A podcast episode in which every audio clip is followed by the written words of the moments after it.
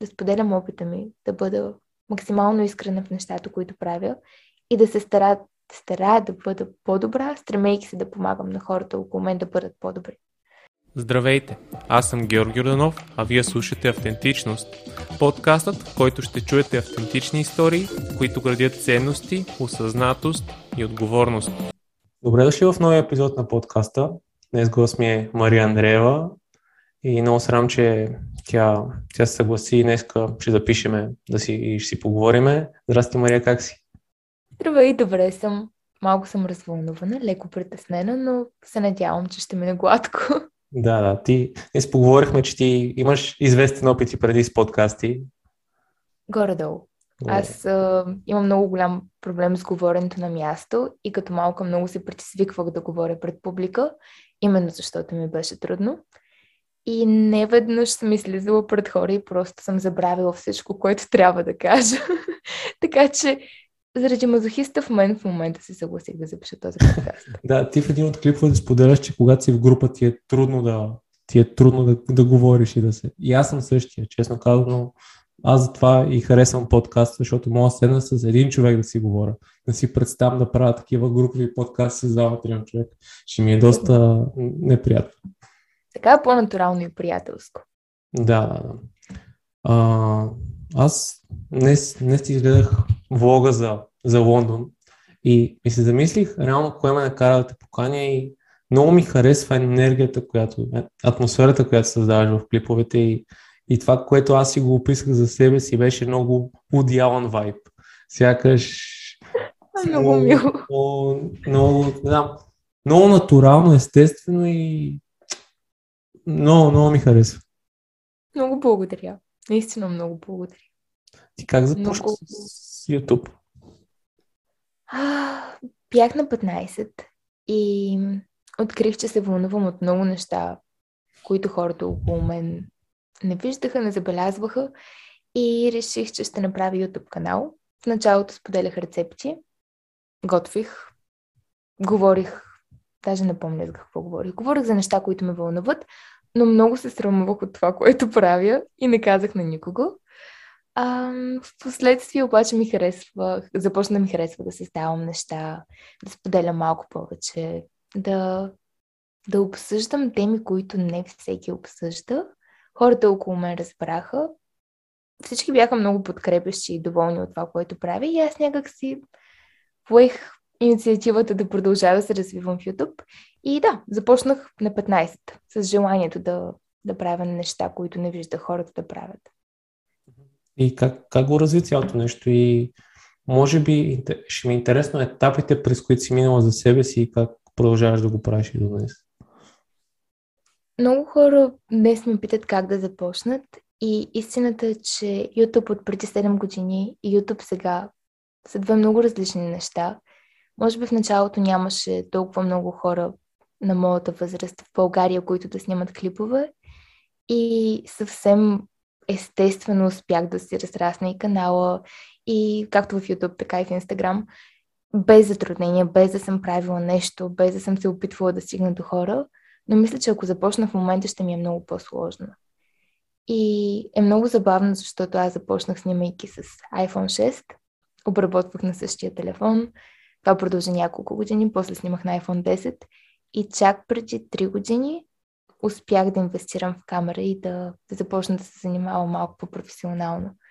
Но да, започнах само с много-много-много желание и без никаква техника, познания, нито за монтаж, нито за, нито за заснемане и с времето просто се научих, защото гледах видеа как да обработвам или опитвах да експериментирам малко повече и мисля, че така нещата се получиха доста бавно, без напрежение, като нещо, което ми е приятно да върша.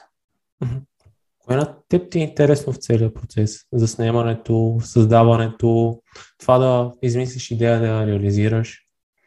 Мисля, че обработката, защото много често снимам кадри, без да имам финална идея и в момента, в който седна да обработвам, успявам да сглобя нещо съвсем различно от това, което първоначално съм си мислила, че ще направя. И някак си обработката е любимият ми, любимата част от целия процес. Да, и естествено, после обратната връзка от хората, която получавам. Да, забравя да. Колко старание влагаш в целия процес и как определено нещата ти през, през годините стават все по- и по-добри и определено то според мен и точно това, че ти изграждаш собствен стил на обработка, прави атмосферата в клиповете ти по начина, по който изглеждат. Благодаря. Направих се чак. А, много, ми е, много съм самокритична и никога не съм доволна от това, което правя. Следователно, много рядко качвам клипове и много често мрази клипа, който съм създала в секундата, в която го публикувам. И това малко ме затруднява, защото искам да съм доволна от нещата, които правя. Не искам да правя видеа просто ето така. В същото време много трудно успявам да задоволя собствените си желания и се сблъсквам с самокритика редовно, но се радвам, че, че все пак някой вижда, че полагам усилия. Благодаря. За кое най-много се критикуваш? За това, че нещата ми не са достатъчно добри, достатъчно стойностни, достатъчно интересни за мен самата. Нали? Много е субективно, но на мен ми се иска да правя повече винаги, а понякога имам чувство, че съм средна работа. Но съм се примирила с това. Много интересно тия вътрешни критерии, които си поставяме за себе си, защото и аз, и аз някога се сблъскам с това, че никога не, си довол... никога не съм доволен от нещата, които правя и много е кофти това. Много е кофти понякога да го имаш в себе си, защото другите казват, че това, което правиш е стойностно, но ти не можеш да го оцениш. Не. Не, защото знаеш целият процес как се случва, защото се познаваш, защото винаги гледаш към себе си критично. И да, трудно е. И е тъжно, че ще самосаботираме постоянно. Не всички, но много от нас. А, мен нещо, което много така запали интерес ми към твоя канал е тая поредица, която говориш неща, които са твърде лично тя наречени, неща, които са така теми, за които повечето хора не говорят и са до една или друга степен се смятат за табута или за теми, които всеки си мисли за тях, но никой не иска, не иска да говори. Кое те накара да говориш по такива въпроси? Това, че аз, израствайки, винаги съм имала чувството, че нещо е сбъркано с мен, че нещо не ми е наред, че ми се случват неща, които не се случват на другите. И пораствайки, говорейки с хора, осъзнах, че много от нас минават през същите неща и че не съм единичен случай. И си казах, окей, нека говоря за тези неща, които явно всеки пропуска умишлено да спомене в разговорите си, а се случват на всички. И да, може би желанието да, да бъда полезна за някого, да накарам един човек да се чувства по-малко странен, ме накара да създам поредицата. За мен един от клиповете, който е важен и според мен е помогна на доста хора е този за преяждането. Защото особено а, според мен голяма част от, а, така, от твоите аудитория са момичета, които са на тинейджърска възраст от, в този възрастов диапазон и, и според мен в тази възраст най-често се случва да има такива, дали ще са проблеми с преяждане, дали ще са проблеми с а, различни хранителни разстройства. Но тези хранителни разстройства могат да доведат до проблеми после за целия живот, защото ако си разбъркаш хормоналната среда в тези години, това може да повлияе на, на, на целия ти съзнателен живот след това. Да, определено. Би ли разказал малко повече за, паря... за пряждането? Ти говориш в него за клипа, но как, как се случваше това нещо при тебе? Мисля, че все още се случва понякога, не съм го овладяла напълно, но много често едно хранително разстройство възникна, възниква възоснова на друго и да речем, че от дванайсет годишна започнах да се сблъсквам с подобни проблеми, които продължаваха години наред. И нали, не съм била никога диагностицирана с анорексия, но според мен връщайки се назад и поглеждайки всичко, което съм правила и начина по който съм изглеждала и начина по който съм разсъждавала най-вече, си е точно на човек, който няма здрава връзка с храната по никакъв начин. И в един момент не можех да живея повече така. Не можех да, да не излизам с приятели, да се затварям в стаята ми, за да не съм на вечеря със семейството ми, да препадам в училище. И си казах, окей, трябва да спре. И от страх да не се повтори, развих преяждане. Mm-hmm. Не знам дали е правилно да се кажа така, но започнах да... Във всеки един момент, който си помислих за ограничаване от храна, аз започвах да се храня неконтролируемо. И в един момент усещаш колко ти е трудно да спреш, да ядеш, защото започнеш ли и спадаш в транс, поне аз така мога да го обясня. И не можеш да спреш, докато, докато реално не усещаш, че ти е много зле и че ти е много тежко и че няма какво повече да изядеш. И не знам как спрях с времето, просто се опитах да, да заместя някакво стоенето вкъщи с активности навън, а, времето прекарано сама, за времето прекарано с хора, защото правейки неща и бидейки сред хора, мислиш по-малко за, за храна. Mm-hmm. В този момент цялото ми ежедневие се въртеше около това какво да изям или какво да не изям, колко да изям, кога. И е много, много, много изтощително. Аз, аз през тинейджърските години и до сега имам така подобно на теб. И аз съм имал периоди на преяждане и то е много странно, защото ти примерно си навън, цял ден не ядеш, защото имаш, не знам, поне при мен беше така, че примерно да не ядеш навън и се прибираш и когато си сам и се тъпчеш супер много, направо до, до, до болка, до състояние, да, в което ти е супер дискомфорт. И аз го имам това, това нещо, даже някои приятелите ми се смеят на това, че а, не може да има храна вкъщи, която едно да остане там. Винаги все едно, да, трябва, трябва да се яде. Много е, много е трудно. Да. И е много ужасно, като в един момент осъзнаеш, че, че ти си изгубил контрол и просто си изял всичко възможно, без да си имал нужда от него. И вината, която изпитваш после, е ужасно. И най-лошото е, че не се случва един път и да спре. Става нещо, което се случва постоянно и започваш да изпитваш, да, да запълваш емоционални дупки с храна или разни притеснения с храна. И общо взето е много, много изтощително да имаш някакво хранително разстройство. И най-лошото е, че напоследък, говорейки с хора, неведнъж съм чувала, всички имаме хранителни разстройства. И днес наистина живеем във време, в което е много трудно да, да нямаш хранително разстройство. Сякаш вече е нормално да, да се ограничаваш или да преяждаш, или да изпадаш в крайности. И това е, това е нормата, което мен много ме плаши. Не всеки говори за това, но наблюдавайки и момичетата около мен, по-големи и по-малки, жени, мъже също. Всеки има някакъв проблем с храната, почти. И е много, много страшно според мен. Защото знам колко е консумиращо. Да, то, то взема цялата ти енергия.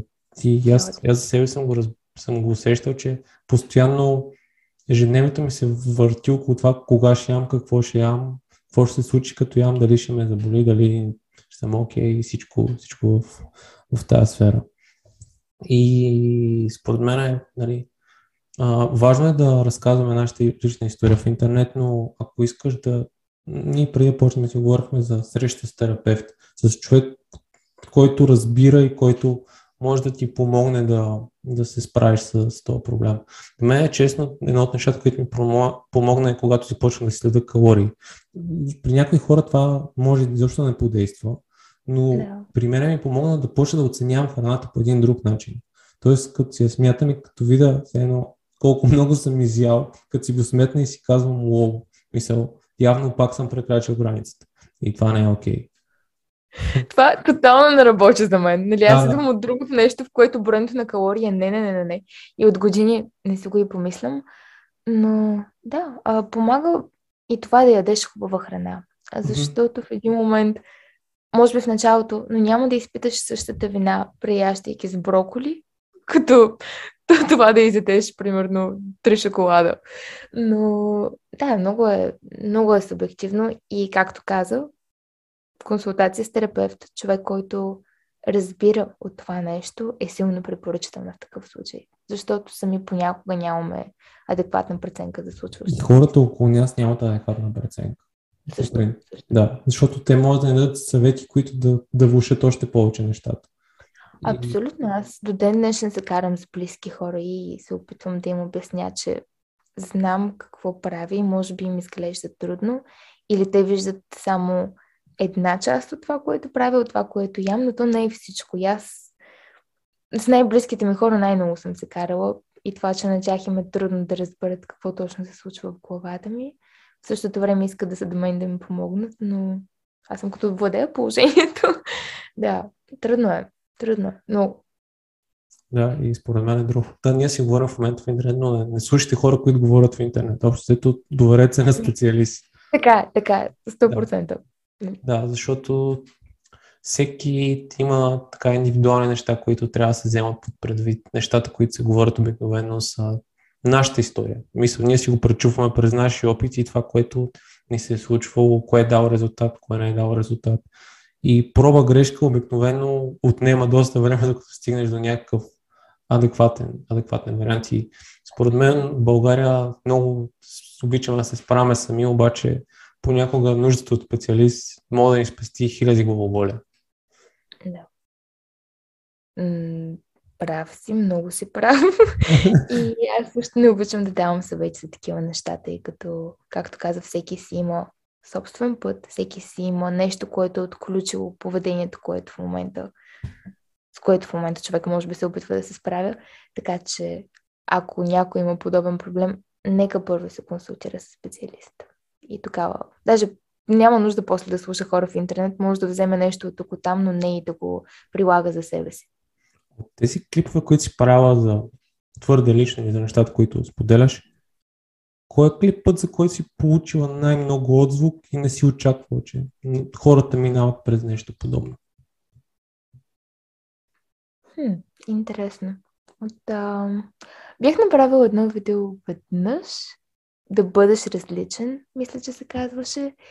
И тогава говорих доста. Някак се видеото беше много лично, но в същото време не очаквах да има особено голяма реакция от страна на хората. Но много хора се бяха припознали в това, което казвам. И много хора явно не се чувстват съвсем на място и не се вписват съвсем в заобикалящата ги среда. И това е нещо, което винаги съм изпитвала.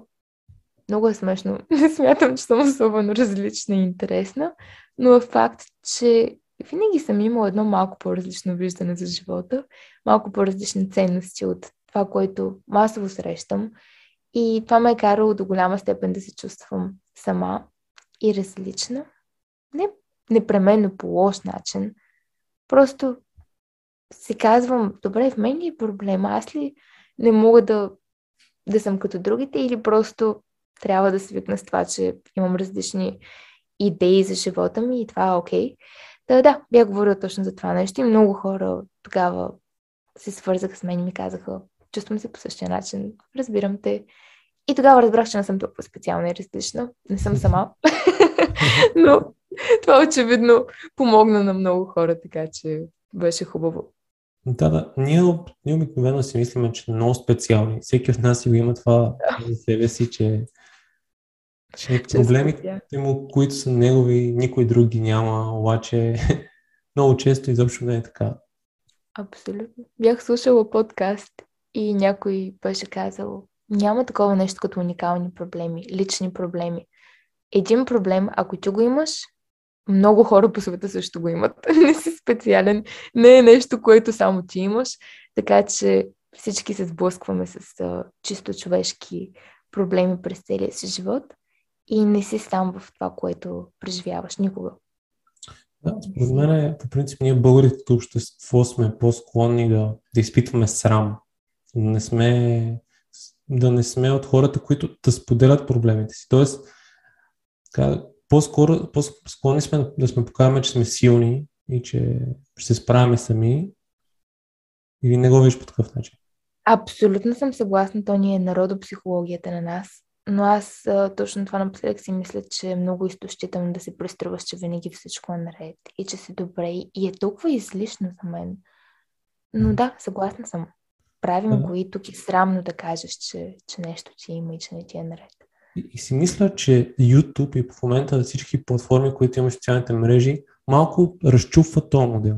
Защото вече всеки има своята платформа и всеки може да, нали, да бъде автентичен, да бъде себе си под една или друга форма. И, и това е добре, защото колкото повече срам изпитваш, толкова повече се ограничаваш.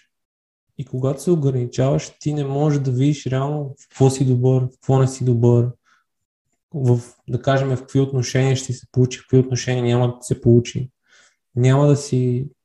Тоест, дори ако ние, примерно аз не бях почнал подкаст и ти не беше почнал канал, днеска нямаше да седнем да си говорим.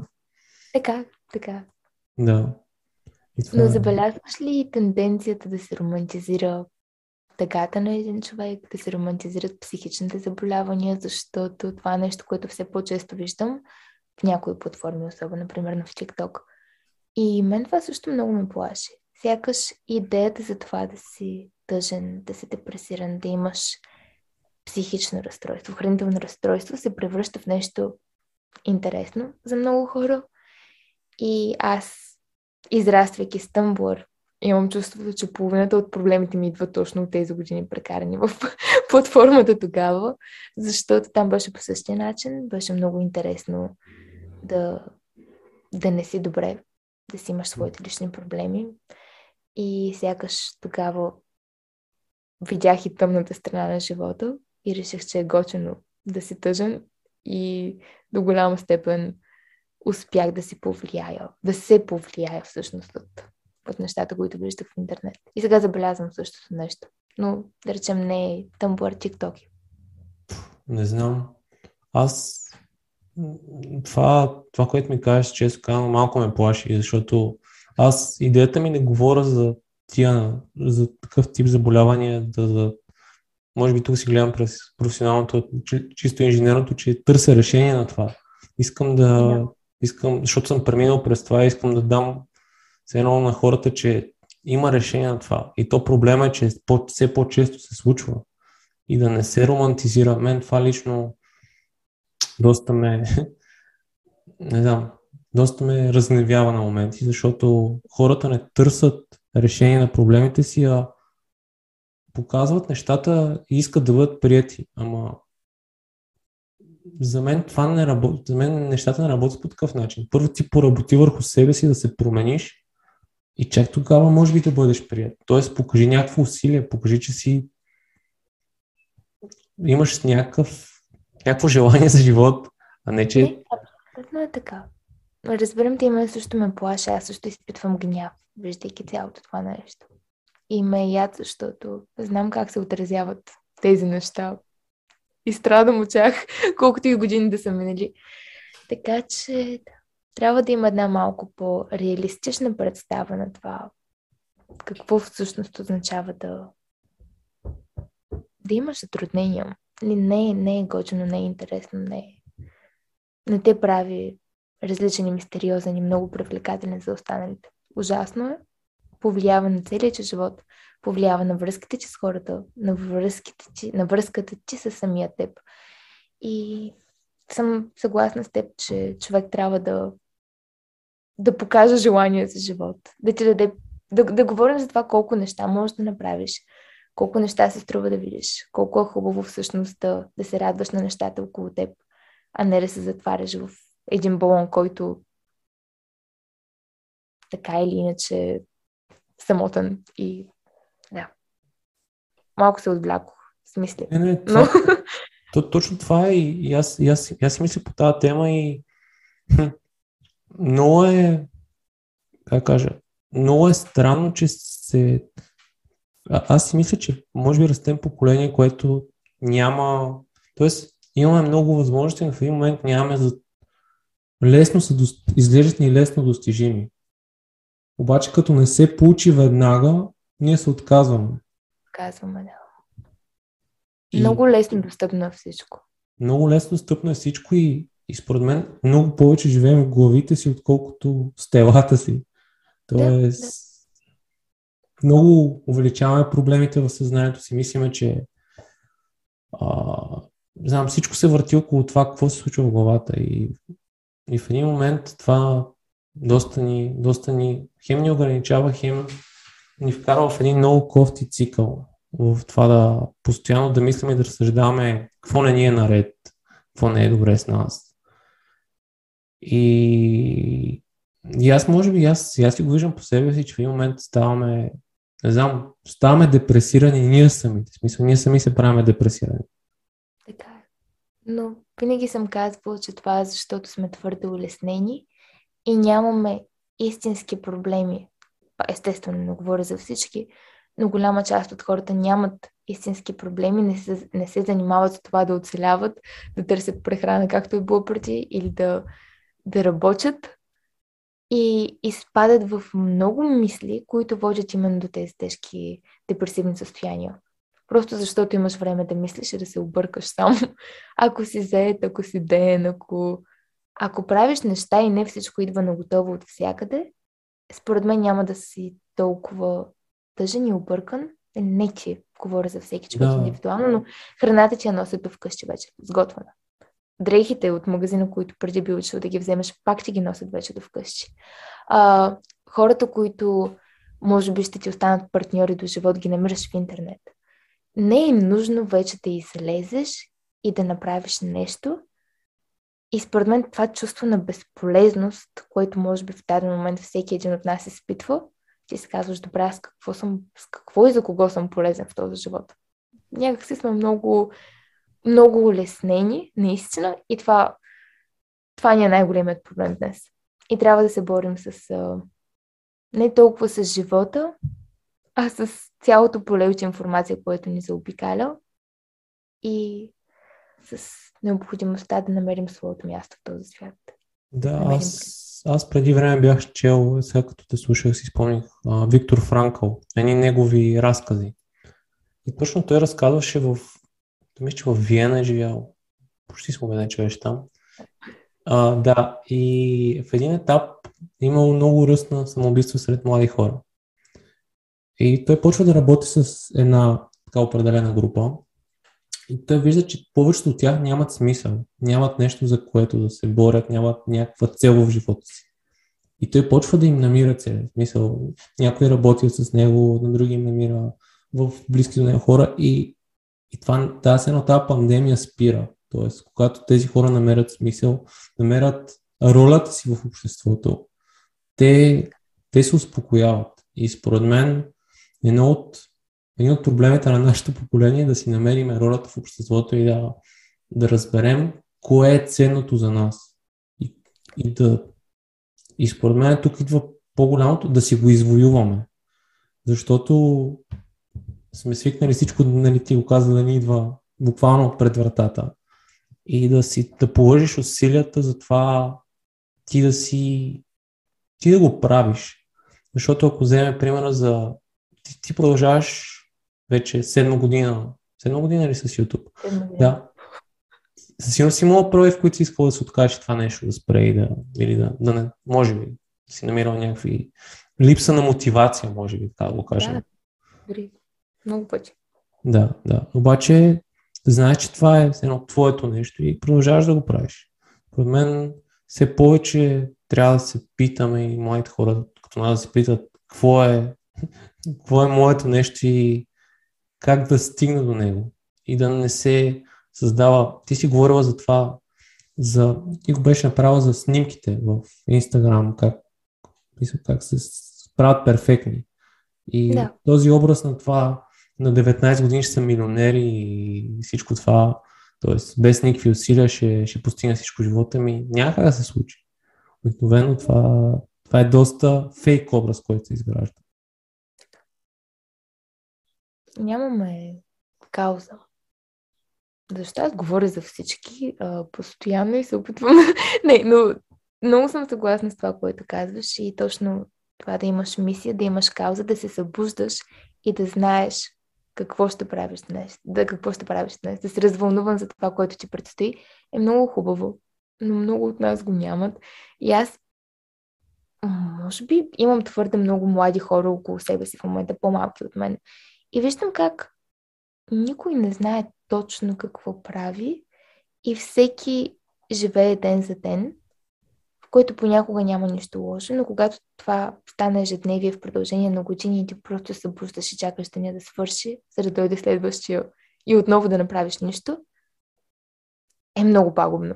Наистина много пагубно. И имам чувството, че всеки в момента търси, пак говоря за всички, че много хора в момента търсят бягство чрез бързи удоволствия. Дали ще е алкохол, дали ще са цигари, дали ще са интернет игри, дали ще е нещо друго. Всеки търси начин да избяга от ежедневието си, постоянно търси някакъв източник на допамин, бърз. И изобщо не полагаме усилия да, да бъдем добре в дългосрочен план. Искаме да сме добре сега и не мислим за, за цялостната картинка, за това кое би ни се отразило добре в бъдеще. И някой беше казал, че живеем във време, в което чакаме да дойде уикенда, за да избягаме от седмицата, а всъщност не би ли било страхотно в свободното си време, ако, това, ако приемем, че уикенда е свободното ни време, не би ли било страхотно да градим бъдещето, в което искаме да живеем? Много е... Много бягаме от всичко. Това е също нещо, което забелязвам. Или може би средата ми е такава. Силно се надявам, че греша, силно се надявам, че това, което виждам от заобикалящия ми свят и не се отнася за всички, но малко започвам да се разколебавам напоследък и да забелязвам, че не са само хората около мен. Че и, много... Поред мен, хора, със сигурност не са само хората около теб. Аз много често това го виждам и, и е да, плашещо. Може би, може би често казваме, ние сме... Може би сме на, на такива години, които го виждаме това нещо и ни се струва много странно и интересно. Може би винаги го имало. Може би винаги хората си били такива. Не знам дали кажа, надявам се. Може би е така, да. Но е факт, че живеем в странни времена. В много... Всичко е много различно от това, което е било преди. И хората нямат... Ай, пак хората. Сама се се карам. Ама... Ох... Да, трябва ми нова, нова среда. Трябва да, да видя повече неща. Не виждам точно каузата. Не виждам желанието да, да се случва нещо с животите на хората. Ти за себе си им... Може да, да не споделяш каква, например, имаш някаква кауза, която усещаш. Нещо, което... Усещам сякаш. Много смешно звучи. Но нямам... Аз нямам... амбиции в работен план. Някак се не се виждам да просперирам в някаква работна среда, но много ми се иска да се занимавам с нещо, което би било полезно на много хора. Но това, че нямам точна идея. Искам да пътувам, искам да опознавам света, искам да живея със сигурност, но и не искам да ми е толкова егоистично съществуването. Ако мога да допринеса с нещо за някого, би го правила. И много трудно аз, като получа мил коментар, като получа обратна връзка, която е позитивна, първоначалната ми реакция е да отхвърля. Аз не го приемам. Но през годините, ако съм получавала едно нещо, като обратна връзка от хората, винаги е вдъхновяваш ме и ме караш да искам да съм по-добра и да правя повече неща. И когато това го чуваш от хората, които те следят в интернет, малко се обнадеждаваш, че може би колкото и да си мислиш, че нищо не правиш, все пак даваш нещо на хората. Някой те слуша, някой взима нещо и самия факт, че съм помогнала дори на един човек да поиска да, да бъде добре, за мен е достатъчен. Може би това приемам като лична кауза. Просто да, да споделям опита ми, да бъда максимално искрена в нещата, които правя и да се стара, стара да бъда по-добра, стремейки се да помагам на хората около мен да бъдат по-добри. Да, аз, аз някакъв като човек така доста външен от, от, от твоя свят и това, което съм виждал, в, което твориш в интернет, е, че ти определено добре можеш да разказваш истории. Може да не си го признаваш днес, сега, но, но успяваш да създадеш атмосфера в, в нещата, които правиш. Успяваш да... Как кажа? Има хора, които успяват да предадат себе си в нещата, които правят. Тоест, да предадеш емоцията, която изпитваш, си намерила средствата, да кажем, интернет и YouTube, да, да, да предадеш емоцията, която е в теб на другите хора. И това, това все повече се замислям, че може да е по сто хиляди различни начина. Тоест, ти си намерила към момента твоя начин и то дори това не е някаква крайна форма. Това е... Той се трансформира и става по-добро, става по-различно, става по... по-твое си с времето, защото и ти се променяш. Ако оставаш на... Ако стане едно, е тогава ще е проблем. Защото нищо не се случва с теб, нищо не се случва с, с живота си. И според мен тук се замислям, че ние си мислиме, че изразяване е само да кажем да изпееш песен, да направиш филм или да, да, да участваш в театър. А има толкова много различни начини на, на сторителинг, на разказване на истории и на предаване на емоции в, в живота ни. Много. Да, да, да. О, определено. А пътуването на тебе, ти как започна? Аз гледах, че до миналата година си била в деветнайсет държави. Продължават ли да, да растат? Аз даже не помня. Ами да, тази година посетих две нови държави. Да, две нови държави. А, стигнах до Англия и до Португалия. Но как се заради всичко? Още от малка имам непреодолимото желание да пътувам. Никога не съм завиждала на приятели за вещи. От съвсем мъничко дете. Никога не съм искала да имам нещо, което другите имат, но когато някой ми кажеше, че е ходил някъде или че е пътувал и се появяваше точно, бе, много ми се иска да кажа, че не беше от лошата завист, ама беше от лошата завист. И аз исках да пътувам, и аз исках да видя свят. И улавям, че през всичките ми години това е било нещото, което съм искала да правя. В гимназията започнах да ходя по обмени. Uh, най-голямото ми приключение беше десети клас, когато отидох за един месец във Франция, във френско семейство.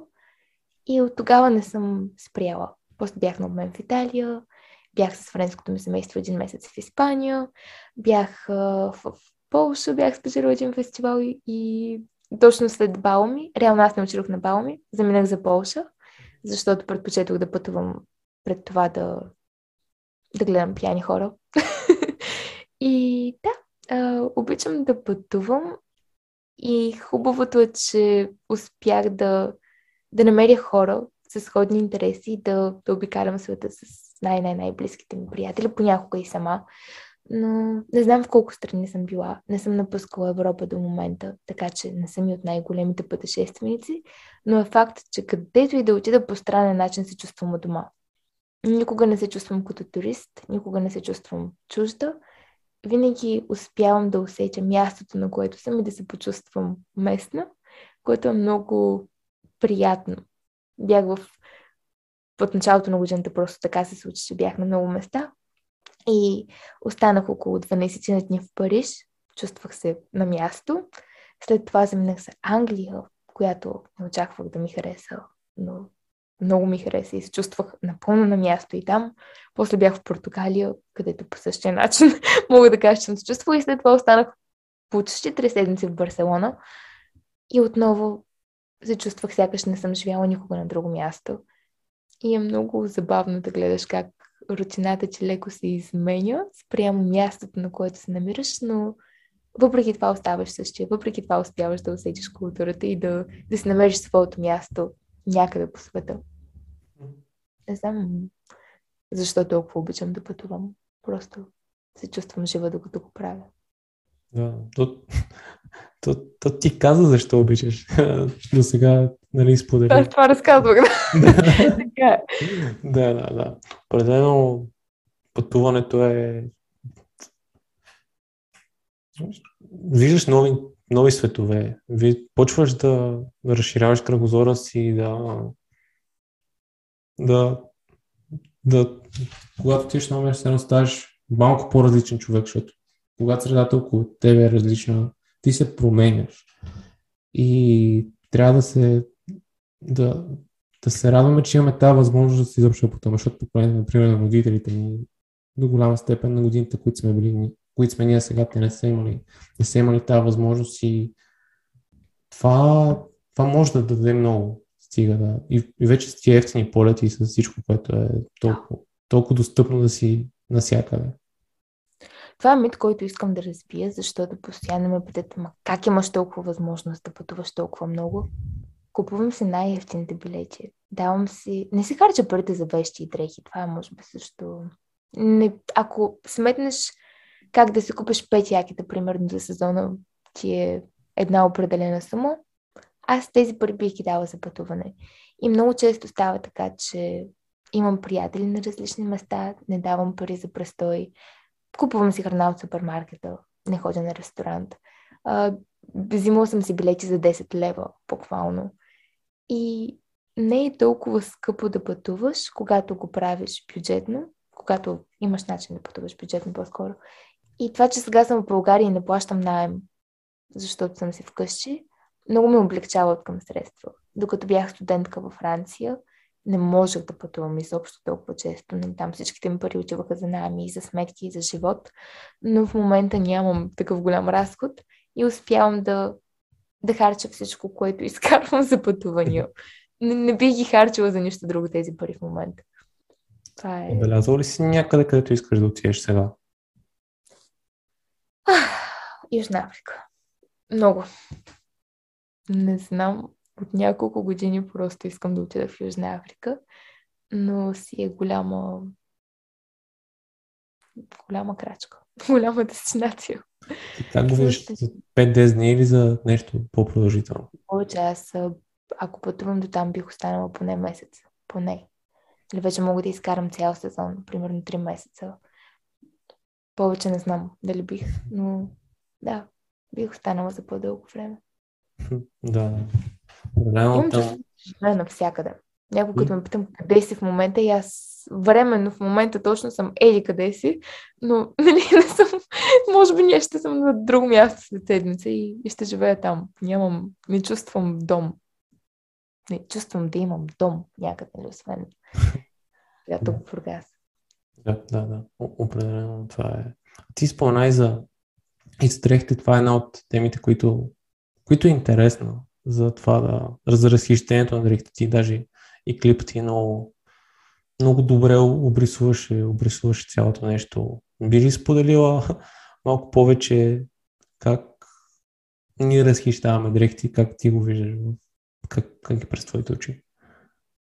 Ами, аз ще започна от това, че от години пазарувам предимно от втори употреби. Всичко. От, нали, като изключим обувки и бельо, мисля, че почти всичко ми е от втори употреби. И хората изпитват непрестаната нужда да, да имат нови неща и да си взимат нови дрехи, за да се чувстват по-добре, а не осъзнават как колекциите, които влизат в магазините, са сезонни. Нещата, които в момента са готини, няма да са готини след месец, два, три. И, и начинът, по който бързата мода работи, е много интересен, защото се вкарват едни нови колекции постоянно, използват се страшно много ресурси за създаването им, както човешки, така и природни. И в същото време, за да можеш ти да си купиш една тениска от десет лева, някой човек е работил цял ден за, за центове. И хората не правят връзка с продукта и цялата верига, по която продукта е стигнал до до клиента. И когато започна да се замислям изобщо да се интересувам от това, то всичко започна всъщност от храната при мен, но започнах да се замислям за всяко едно нещо, как стига до мен, и осъзнавайки колко ненужно е да се затръпваме с нови дрехи и колко излишно е да подкрепяме брандове, които по никакъв начин не са полезни нито за нас, нито за околния свят, си дадох сметка, че, че е много по-интересно да отидеш в магазин за втора употреба, да си намериш нещо, което само че ще имаш, да успееш да изразиш себе си чрез дрехите, които ще намериш там. И да, може би това е моята история с, с модата, с облеклото. Да, аз, аз мисля, че дрехите са статути. Това малко възприеме как се обличаме като, като статут. Да. И това може да Това според мен води до, до, до целия този цикъл, който, който описа. Но то е...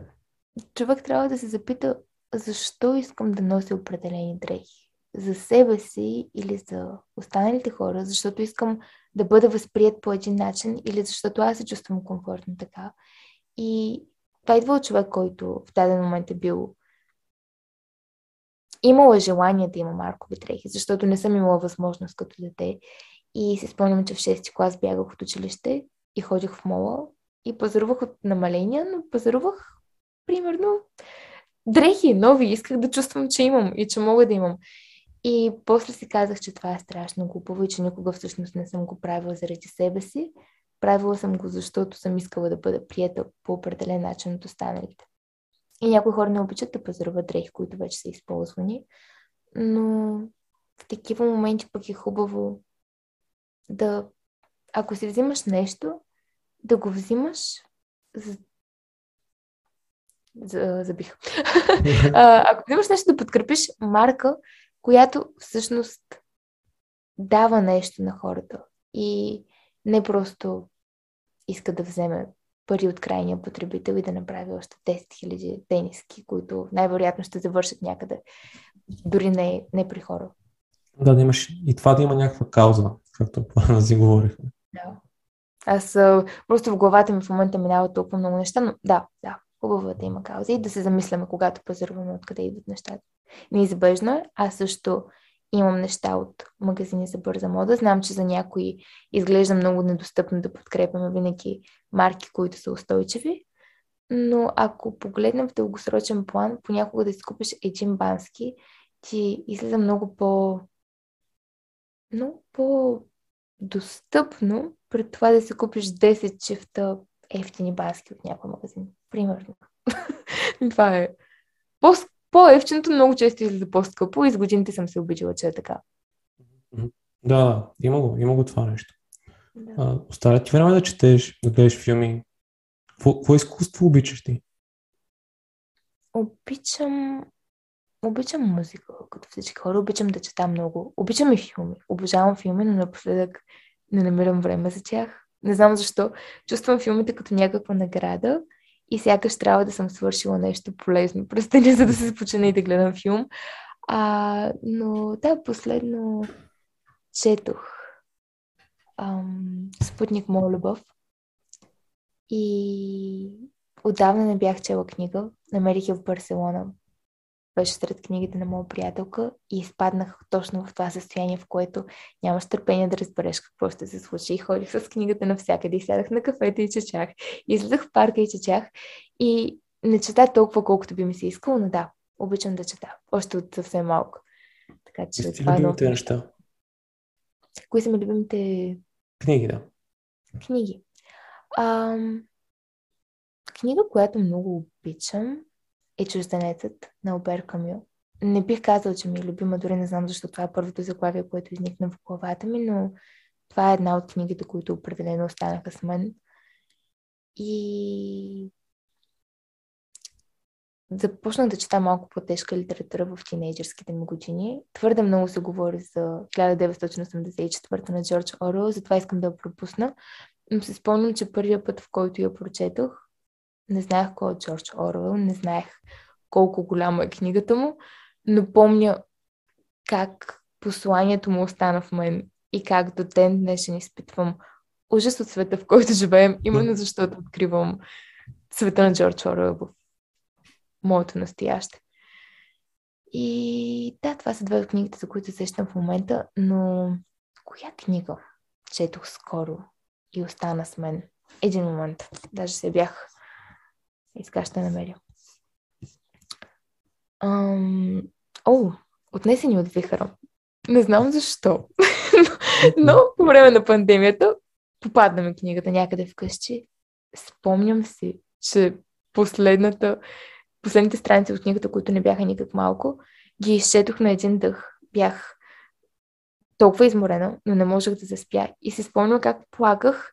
Всичките листи хартия пред мен бяха размазани и аз не спирах да чета. И може това е най-хубавото чувство, което човек може да изпита, докато, докато, докато чете нещо и докато просто попада в друг свят.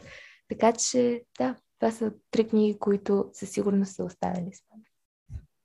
И Хари Потър, естествено, ама то... това може, може без да го споменавам. Мито нашето поколение, според мен, е поколението на, на Хари Потър. Да, и всеки от нас, дали ще са филмите, дали ще са книгите, е израснал с, с историята. Историята, да. И то е много... И вече като порастваш и го гледаш от някакъв друг ъгъл и е... Абсолютно. И е, е интересно. А филми? Имаш ли любими, да кажем, режисьори? Неща, които... А, режисьори... Аз съм много зле с имена, за което извинявам, но фил... едни от любимите ми филми са пак много тежки. Е, между другото, и двата са свързани с а, затвор. Единият е Зеленият път, а другият е Изкуплението в Шоушенк. Коралайн също много обичам, анимационното филмче, и този Душа, който излезе две хиляди и двадесета, ако не се лъжа. Но Зеленият път е първият филм, на който аз се разплаках. Бях съвсем малка, като го гледах, и може би от тогава остана с мен. Така си обичам някоя тежка драматична история. Иначе, ако не се чувствам разбита след като съм гледала филм, има ли смисъл изобщо да го гледам? И Изкуплението Шоушенк поради същата причина много ми беше харесал. Но през последните години започнах да... Това е твърдо американско кино. Сега започнах да гледам малко повече френско кино, но не мога да кажа любими заглавия. Все още опитвам се да, да гледам повече неща, преди да кажа нещо. Много ми хареса "Назови ме с твоето име", "Call me by your name", заради начина, по който историята беше разказана и заради начина, по който филма беше заснет. М- да. Хотел Будапеща също ми беше интересен, по-различен. Гледах много, много, много добри филми миналата година и има много заглавия, които бих искала да кажа, но като всеки път, когато трябва да кажа нещо, то просто го няма в главата ми. Аз се сетих за наскоро а, Орлин от две хиляди и двеста, за тя ми го препоръча толкова филма "Ла Хайне", един френски от деветдесет и пета. Препоръчвам ти го и определено понякога и аз така обичам да малко да излезе от американското и да... Аз и корейско обичам да гледам, тъй че малко разнообразие винаги е... Винаги е... Да. А последно гледах един корейски филм, който е страшно известен, но забравих името. Паразит... Беше за един човек, който го... Не, Паразит го изгледах, но... Ам, сад... Ам, нещо се забой, мисля, че беше... Един човек, който го отвличат и той години наред не разбира защо... сто процента го знаеш, но добре. А, в Netflix го има, или? Възможно. Не знам. Мисля, аз съм го гледал там. Мисля, че съм го гледал. За двама брати ли ставаше въпрос или се бъркам? Не, само за един човек, който го... Oldboy, мисля, че се казваше. Аха, Oldboy е така, още не съм го гледал. Но... Добре, но то е много известен, знам, че от да, корейски. Да, да, то може би най-известният корейски филм. Да. Като цяло, да. Преди Паразит, който вече, вече е новия, така, най-известен. Те правят брутални сериали. И определено има... Сигурна съм, но трябва да им дам шанс. Може би ми е твърде далечно все още и не успявам напълно да, да се потопя в тяхното кино, но е хубаво да се разширяваме границите. Да, те, те обикновено ги правят по един сезон. Примерно са десет, петнадесет, двадесет епизода, но обикновено си един сезон и приключва. Да. Един от последните въпроси, който задавам на гостите ми е, ако имаш възможност да срещнеш с пет личности, дали сега от историята, кои биха били те и какво би си говорил с тях? Пет личности. Колко интересно. И това е въпрос, за който трябваше да се подготвя. Че и даже не е една. а, хм, това наистина е много интересен въпрос. Добре. Бих се срещнала с... Бих се срещнала с... Стивен Кинг. Не знам защо. Винаги, винаги съм си мисля, че бих се срещнала с него. Макар, че не мисля, че бих се казала... Не мисля, че той би говорил много. М- бих се срещнала с... Къде искам? Ей, това е да имаш неуслужлив мозък. аз, аз ти казах, че забивам. да, Стивън Кинг го очаквах, щом, щом спомена дата на него филма. Чела ли си? Да, а, чела съм... Чела съм... Четох Зеленият път, след като изгледах филма, но според мен филмът е по-добър. Нали, странно, но да. Чела съм още нещо от него, но вече не помня какво. Макар, че дори не знам защо изкочи той. Бих се срещнала с Адолф Хитлер. Бих питала защо. Бих, бих разговаряла с него, защото смятам, че е много интересна личност. И и определено мисля, че бих имала какво да разкажа с него. Някой по-вдъхновяващ и интересен обаче. Ам... Хм.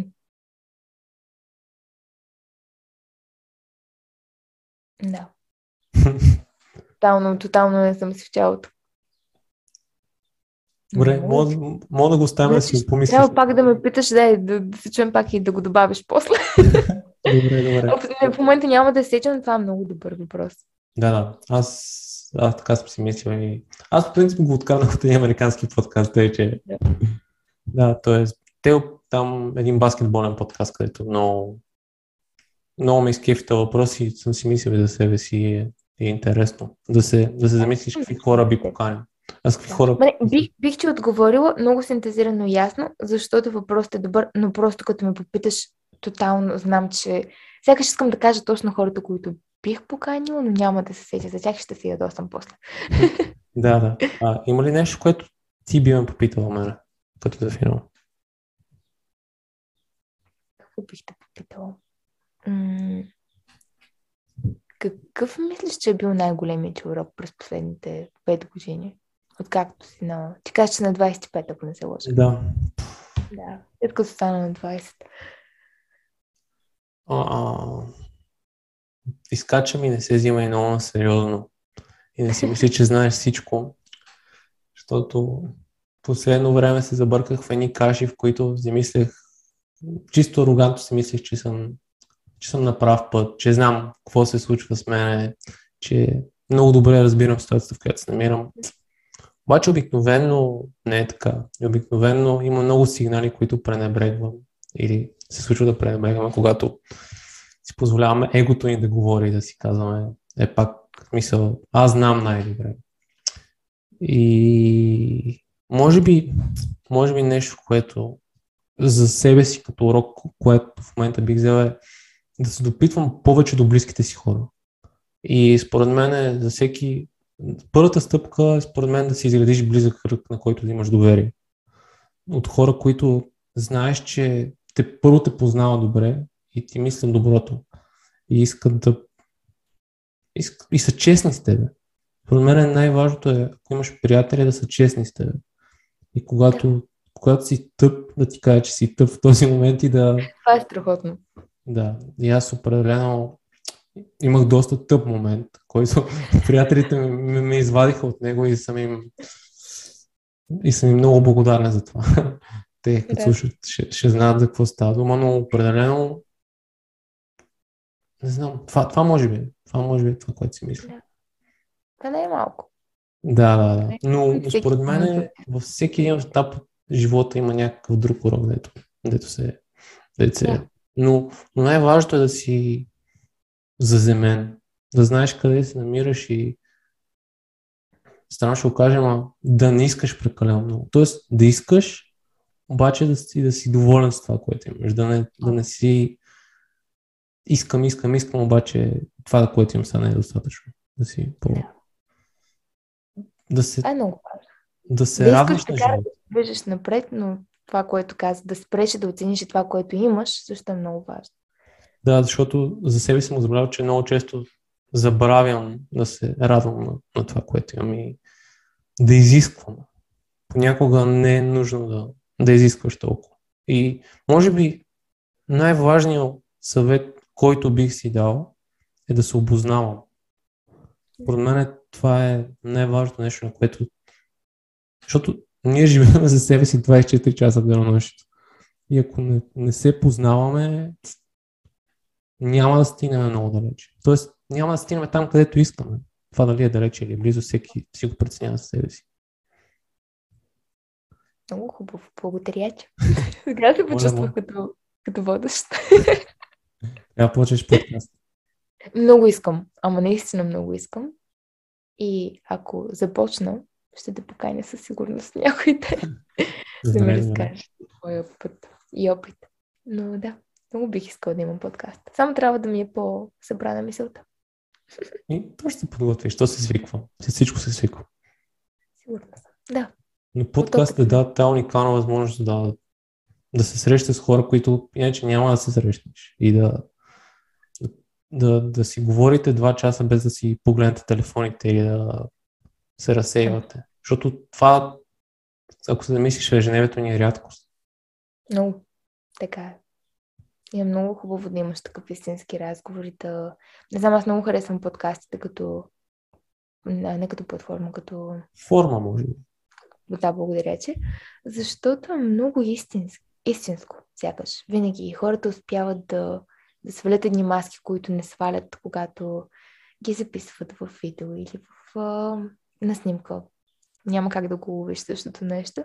Но да, говорейки с друг човек, записвайки просто мислите ви, успявайки да, да влезеш в мисълта, на, в главата на другия човек и да изкараш нещо оттам, страхотно е. Много ми харесва формата. Така че ето защо бих, бих се занимавала и аз. Ми, действай. Действай. Това, това е, действай. Това, това, е, това е съвета ми. Смисъл, понякога не мисли, просто го направи. Да, така е. Колкото повече отлагам, толкова по-трудно става. Ето ми го микрофона, ето ми го лаптопа. Винаги мога да започна. Да. да. Добре, Мария. Много ти благодаря. Много ми беше приятно да си поговорим. И аз много благодаря. И благодаря ви на вас, които изгледахте, слушахте, оставете по един коментар, абонирайте се за моя канал, за канала на Мария, вижте нещата, които тя прави, защото са много готини и си, определено си заслужава. И до следващия епизод. Чао! Чао!